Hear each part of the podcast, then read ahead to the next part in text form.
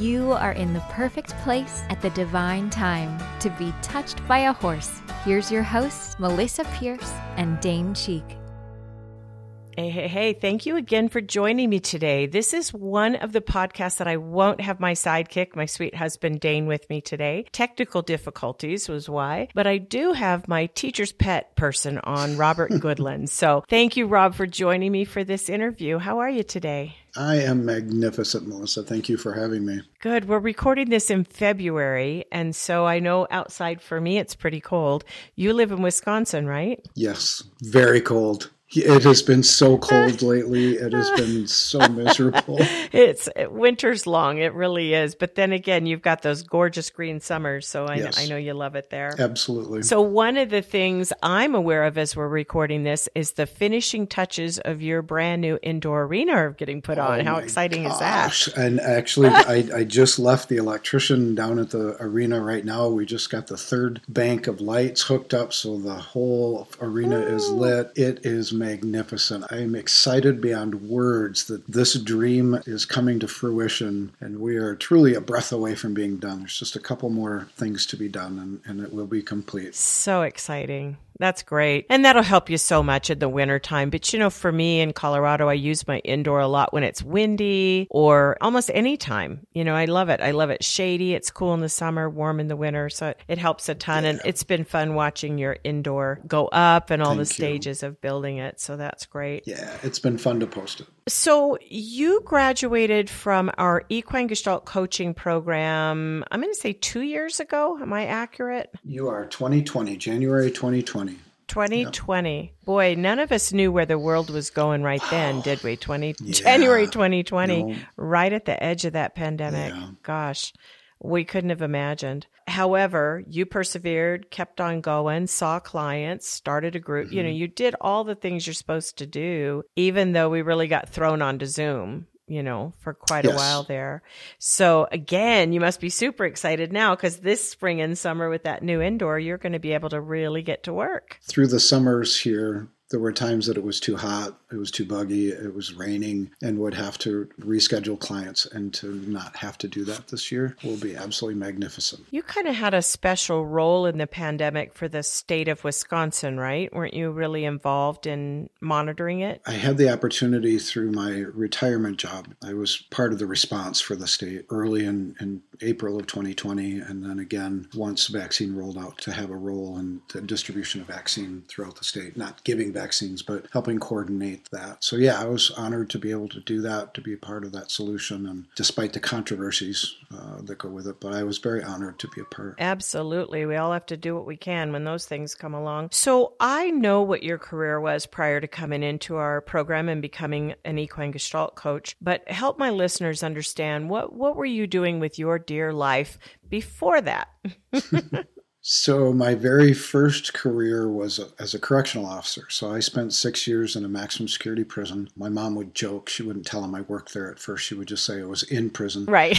Um, but yeah, so I did work there uh, in a maximum security prison, and then during that time I was a volunteer firefighter and EMT. And then in 1992 I turned and made that my career. So I became a career firefighter and then EMT and advanced that up to paramedic to the paramedic level. So I retired from that career as a, a lieutenant and a paramedic in a full time fire department. That's awesome. And thank you for doing that. And I wonder about that level of service in our society. It just uh, feels so honored to know people that have been willing to do that because in your worst mm-hmm. day, you reach for people like you to help you through it and get you through it. And I've had the privilege of hearing some of your stories up close and personal from that time. And gosh, yeah, people were very fortunate to have you you and your big heart Thank helping you. them. So you bet. Thank you. you bet. I was truly honored to be able to make a difference each day that I went to work. It was a difficult career, and I was honored to do it. So, what I don't remember, and I should remember, but I don't remember what had you decide to come into EGC. So, we met through a mutual friend again, Larry Freeborg. But what kind of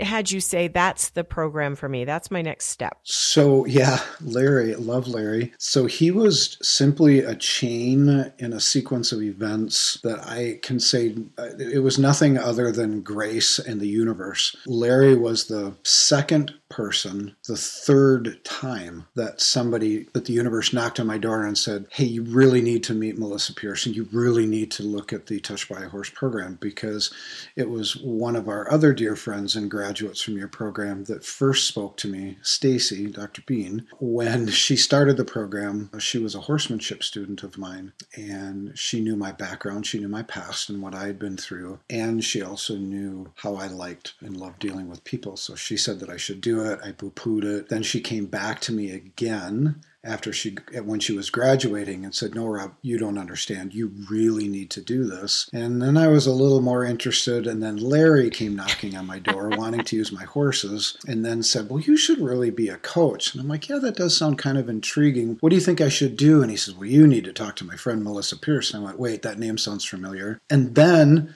I literally went to my bookshelf and found your card deck on my bookshelf, and I had no idea even where it came from. I think it was a white elephant gift from somewhere, and I'm like, okay, that's the final straw. Fine, I'll take the, I'll take it. The universe just keeps knocking, and so, so that's why I chose to take it. Oh, that's a great story. And you know, I know Stacy really well and I know you two knew each other, but I guess the reason I thought of Larry was because the first time I met you in person, we were on my Arizona ranch and Larry knocks on my front door and you're standing there with him. And that's when I first met you. So that's why I probably imprinted in my head like a horse. yeah, he picked me up at the airport. Yeah. So, without divulging more than you want to divulge to a podcast crew, how would you put in words? I guess you know this, Rob, but I really encourage I don't encourage, I, I think I'm pushier than that. I probably insist that all of our coaches do their personal work, right? You can't, in my world, yeah. you can't be a lifeguard and you don't know how to swim. You know, it's not going to yeah. work. You need to actually sit in a hot seat, do your personal work in order to really clean your own stuff up so that when you sit with somebody else, you're in a much more solid place to deal with what they're bringing up. So for you, what was that process like and how did it change things for you? Oh, and I so appreciate you saying that was so kind of you to say that you encourage. Yeah, I insist. Because that's just such a very polite way of saying, yeah, no, it's it's a must. You have to, and it's really not a choice. You have to. But you know, for me personally, honestly, and, and kind of all joking aside, once I learned what you were about and what your program was about, I knew this was something for me personally that I needed to, I had to do. It's not a needed to do. It was at a point in my life where I had things that had to come out. I was aware enough about myself that I knew that these things were having negative impacts and negative influences in all of my relationships across the board. So I knew this had to happen. And truthfully, I was terrified. Um, a lot of these traumas that went in, they went in to me one at a time. Without trying to be over dramatic, I felt like some of them were going to kill me going in. They were so painful. And now I had all of these things built up that I now was going to go to a program that I knew I needed to do my own work. And you and I, in our, my very first call, um, when we did our intake call together, I told you I was terrified. I said, These things went in one at a time and they almost killed me. What happens if they all come out at once? and that was my fear. My very first core with you was at your Arizona ranch, and I truly sat there terrified that if all this stuff comes out at once, it's just gonna it'll break me. And uh, you were so kind in how it came out and the way that you mined it the way that you went there and it was a beautiful experience and how they came out. Thank you. Yeah, minded is a good way of saying it. I'm I'm careful to pull out what your physical body and your brain and everything wants to show first. And so if that's a small thing, that's great. If it's a large thing, that's great. But we really don't push the client past where they can go, you know, in that moment, which you now know as as a EGC coach, but but at that time as a client, I can imagine you knew the river behind the dam you had built, how big it was. And you were, you know, in, in all fairness, you were still a stranger to me. I knew that I connected with you. I knew that at some level I, at some level, I knew I could trust you, but you were still a stranger when we sat down that very first time. We'd had one phone call, and man, you were so compassionate. You were so kind. I could not have asked for a better experience for.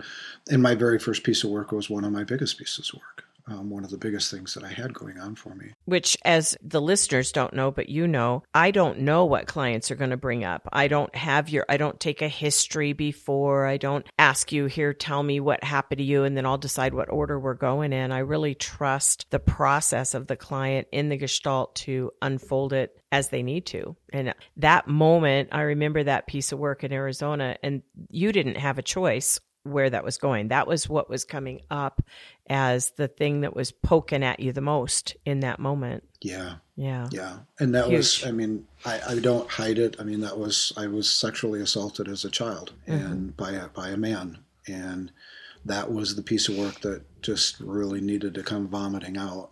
Yeah. And, and we did. And we went there and, and yeah, that was the start of everything. I would say you were a child who was groomed by a pedophile. That's you were groomed yes. by a predator, you know. Yep. So it wasn't a random thing. It was something he no. intentionally set out to perpetrate on I children. Agree. Yeah, really yep. rough. And yeah, and so then uh, one of the beliefs I have, and please be candid and tell me if this has been accurate for you, but one of the beliefs I have and what's kept me going in Gestalt and what's kept me being a lifelong career in it uh, from my own experience with it. When I would do a piece of work with my Gestalt therapist, what I was surprised about was it kind of closed it up in a way, and I, I didn't have nightmares about it anymore. I didn't have painful thoughts. I didn't I didn't need to talk about it. It wasn't bugging me. You know, it was really truly done. There might have been what I call ancillary situations like, well, how come the adults in my life didn't deal with that, you know, or whatever. But the actual where I say lightning struck, the actual trauma was really released and gone and peaceful. And so did you experience anything like that? Absolutely, beyond a doubt. The way that I would describe it is that edges were taken off of it. It wasn't as stabbing anymore. I could, for the first time, think about it, talk about it, feel it, experience it, and not have it be a devastating experience to even mentally, physically, spiritually, emotionally go there. It also showed itself in, um, for my case, because my abuser was a male, I lived my adult life with no male friends and and that was because I couldn't trust. And I will tell you, in looking at what's happened since you and I did that very first piece of work, I'm in a guitar group. I, I love to play guitar, and I play with some other guys. This coming weekend, I'm going on a men's retreat in Arizona. That'll be 23 other guys. I have been able to begin cultivating male friendships, which I didn't realize I wasn't doing because of the things and how the original trauma was affecting me. So the fact that my life has been able to move beyond the assault and, and really reframe the assault in a, in a way that now, if I say I'm grateful for it, some people are going to take that the wrong way. However, I now have the ability to work with people that have been sexually assaulted and I can come from a place of knowing and understanding. I'm not in confluence, I'm not in the river with them because you and I have done a lot of work around it. So I have been able to spend time with them, not feeling that, but yet empathizing versus sympathizing. So mm-hmm. yeah, it's just it's made a tremendous impact. That's great. I mean, I know one of your friends, people, the listeners have gotten to know is Dane. So my husband Dane, and being able to just laugh and joke around and flip burgers on the barbecue and have good male bonding time, feeling safe. You know, that's that's not what your prior existence was for sure. Absolutely. Yeah. You had also, and who wouldn't, right? With that number of years in the profession that you were in before as an EMS, is it fair to say that most, in your estimation, would you say most people who were in service as either an ambulance driver, a paramedic, an emergency room physician, you know, firemen, policemen, they're on the front lines, right? Of a lot of trauma, even though the trauma, they think of it as the client's the one having the trauma, they're traumatized too, you know, by what they witness and see. Is that a fair statement? It's extremely fair. Yeah, there's a price that is paid. That's the way that I've described it. I loved what I did as a career. I did pay a price. We pay a price. Yeah, absolutely. I remember a piece of work you and I did kind of about that. And at the bottom or the end of the piece of work, it was uh, having you experience what you experienced the day of a particular wreck as the professional that you were trained to be, which a lot of people end up in this profession. And as a professional, you have triage duties. Your brain is thinking what needs to be done. I mean, the client comes first, right? All the way through it. But your human self also paid a price for that. And your human self also witnessed what happened. And so I always think of you as uniquely trained in my work for people who have careers careers in EMS work. If, if they've been an emergency worker of any type and Wisconsin seems like a long way to go, it's not you know, go in the summer. Don't go see him in the winter. But but truly go in to see you, somebody who's been there, done that himself, has experienced it, and then has also the ability to hold space in this professional way alongside your horses to release that. I just can't think of a healthier thing for somebody's physical body, mental health, emotional health, and every different way. Absolutely. And I know that's one of your focuses. Are you also seeing clients, especially male clients, of sexual assault? Is that something else you're putting out there in the world? I'm absolutely putting it out there.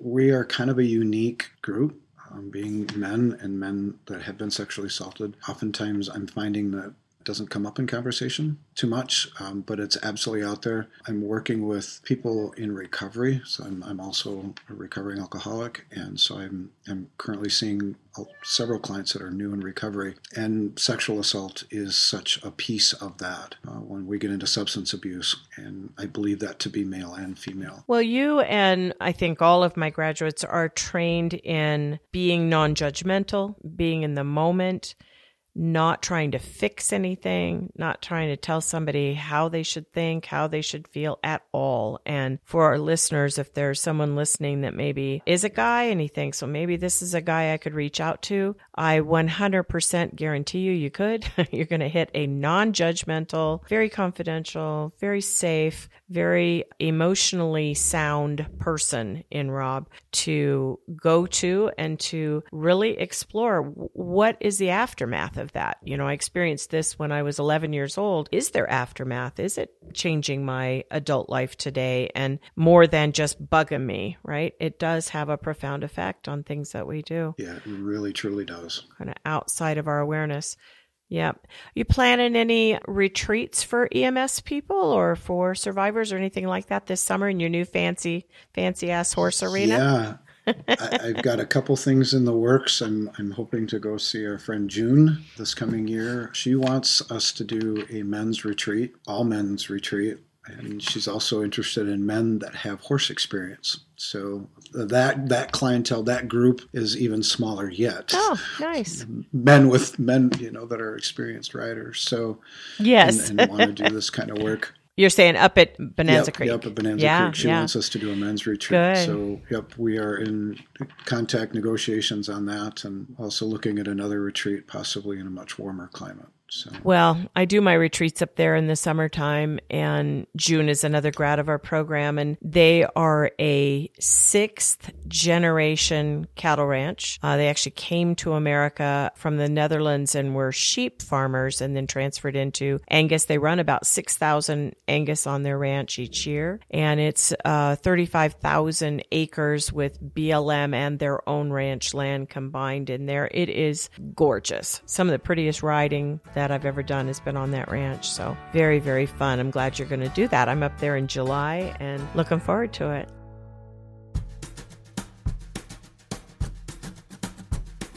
Touched by a Horse offers three comprehensive programs giving you the ability to have the career you've always dreamed about, working in partnership with the magic of horses. Our Equine Facilitator program provides you with the skills to build a thriving business hosting group experiences with horses. Our Equine Gestaltist program prepares you to open your own private Gestalt practice in partnership with horses. And our Master Equine Gestaltist program builds your Gestalt skills both in and outside the round pen. All of our programs include in depth live classes, business growth training, and a supportive community of herd members to collaborate with and learn from. Visit our website at touchedbyahorse.com to learn more about which program is right for you and your healing herd.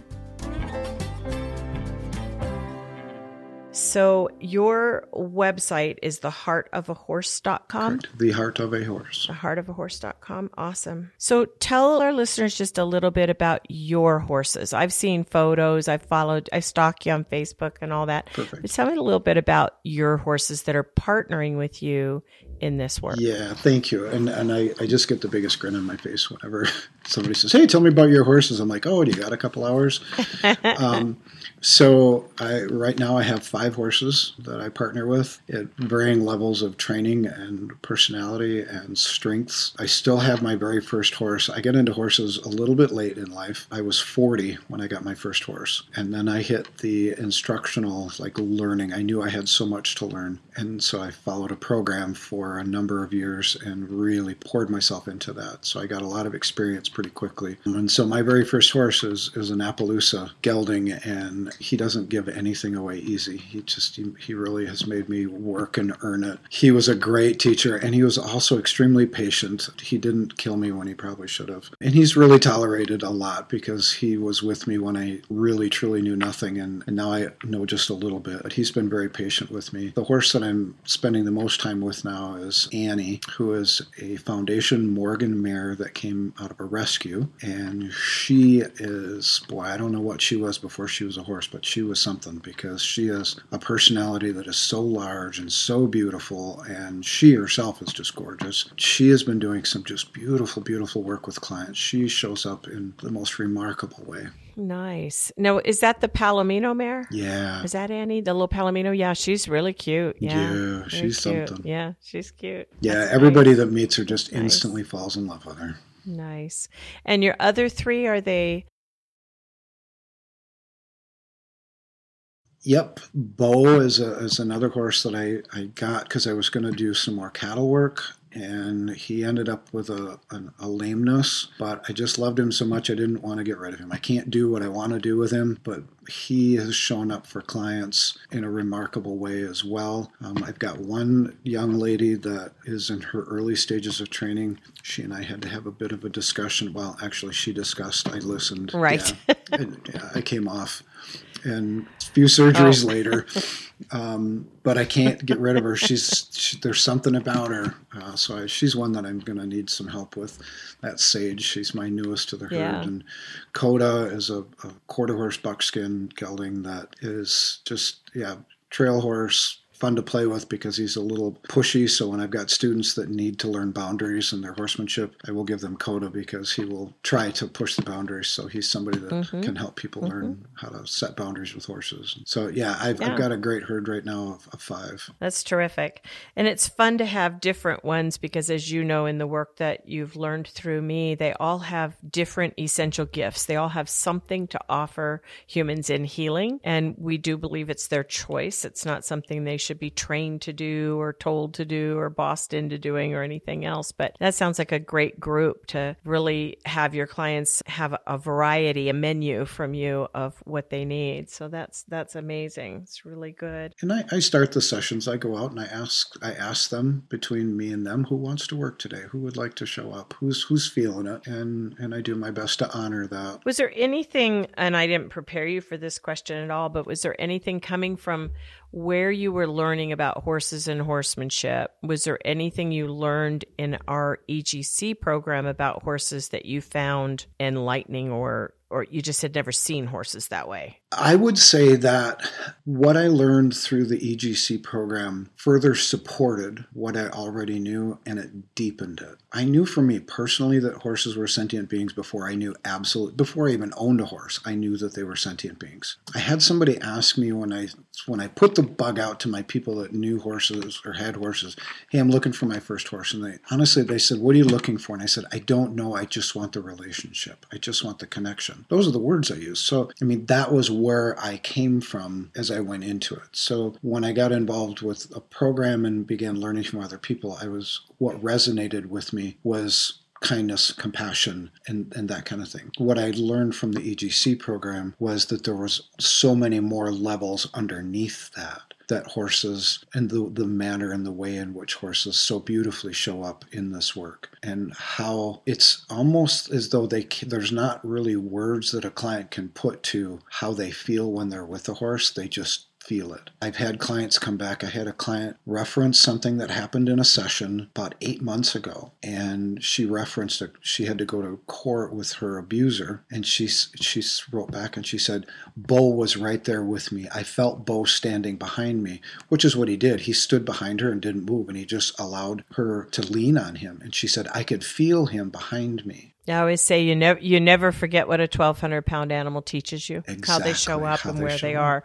It's it's yeah. an experience. You never forget it. Yep. Thank you. So the just it was a deepened, heightened awareness of just how amazing these these and why and it's just incredible to me that why they want to hang with us because they're so far above us. So absolutely. Well, anything else? A general anything I haven't asked you? Anything you want to share with our listeners before we close? Anything from your heart? Oh my gosh. Well, if if you are a listener to this podcast, first off, thank you. If you are somebody that is considering the EGC program, it is for me it was a case of and as you know you mentioned Melisa doing my own work. It was absolutely life-changing for me. My my world is better, my relationships are deeper because of the work that you and I have done. I so value the friendship that you and I have, have developed. I can't even begin to tell you how important that is to me. And I, I marvel every time that I'm in a group, like when we're at core or we're at camp, and I, I sit back and I look at what you have created in the program. And the group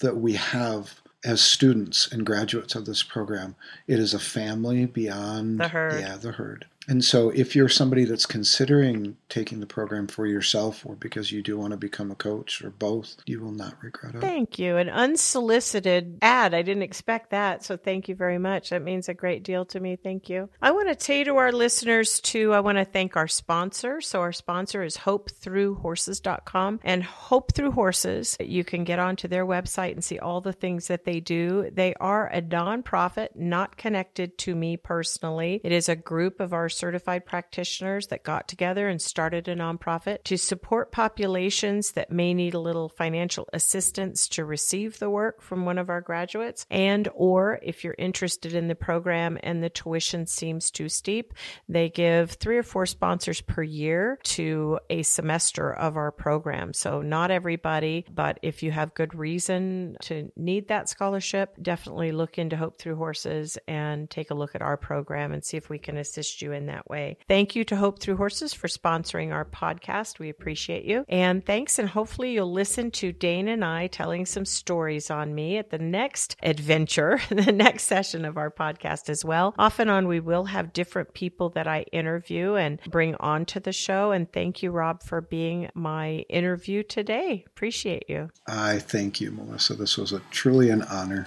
Thank you. Have a blessed day, everybody. See you again soon. Thank you for listening to the Touched by a Horse podcast. If you'd like more information about anything we've talked about on the show today or our certification program, please visit our website at touchedbyahorse.com. That's touchedbyahorse.com. Or contact our office by phone at 303 440 7125. Also, be sure to keep up with us on social media. We're at Touched by a Horse on both Facebook and Instagram. See you around the barn and on the next episode.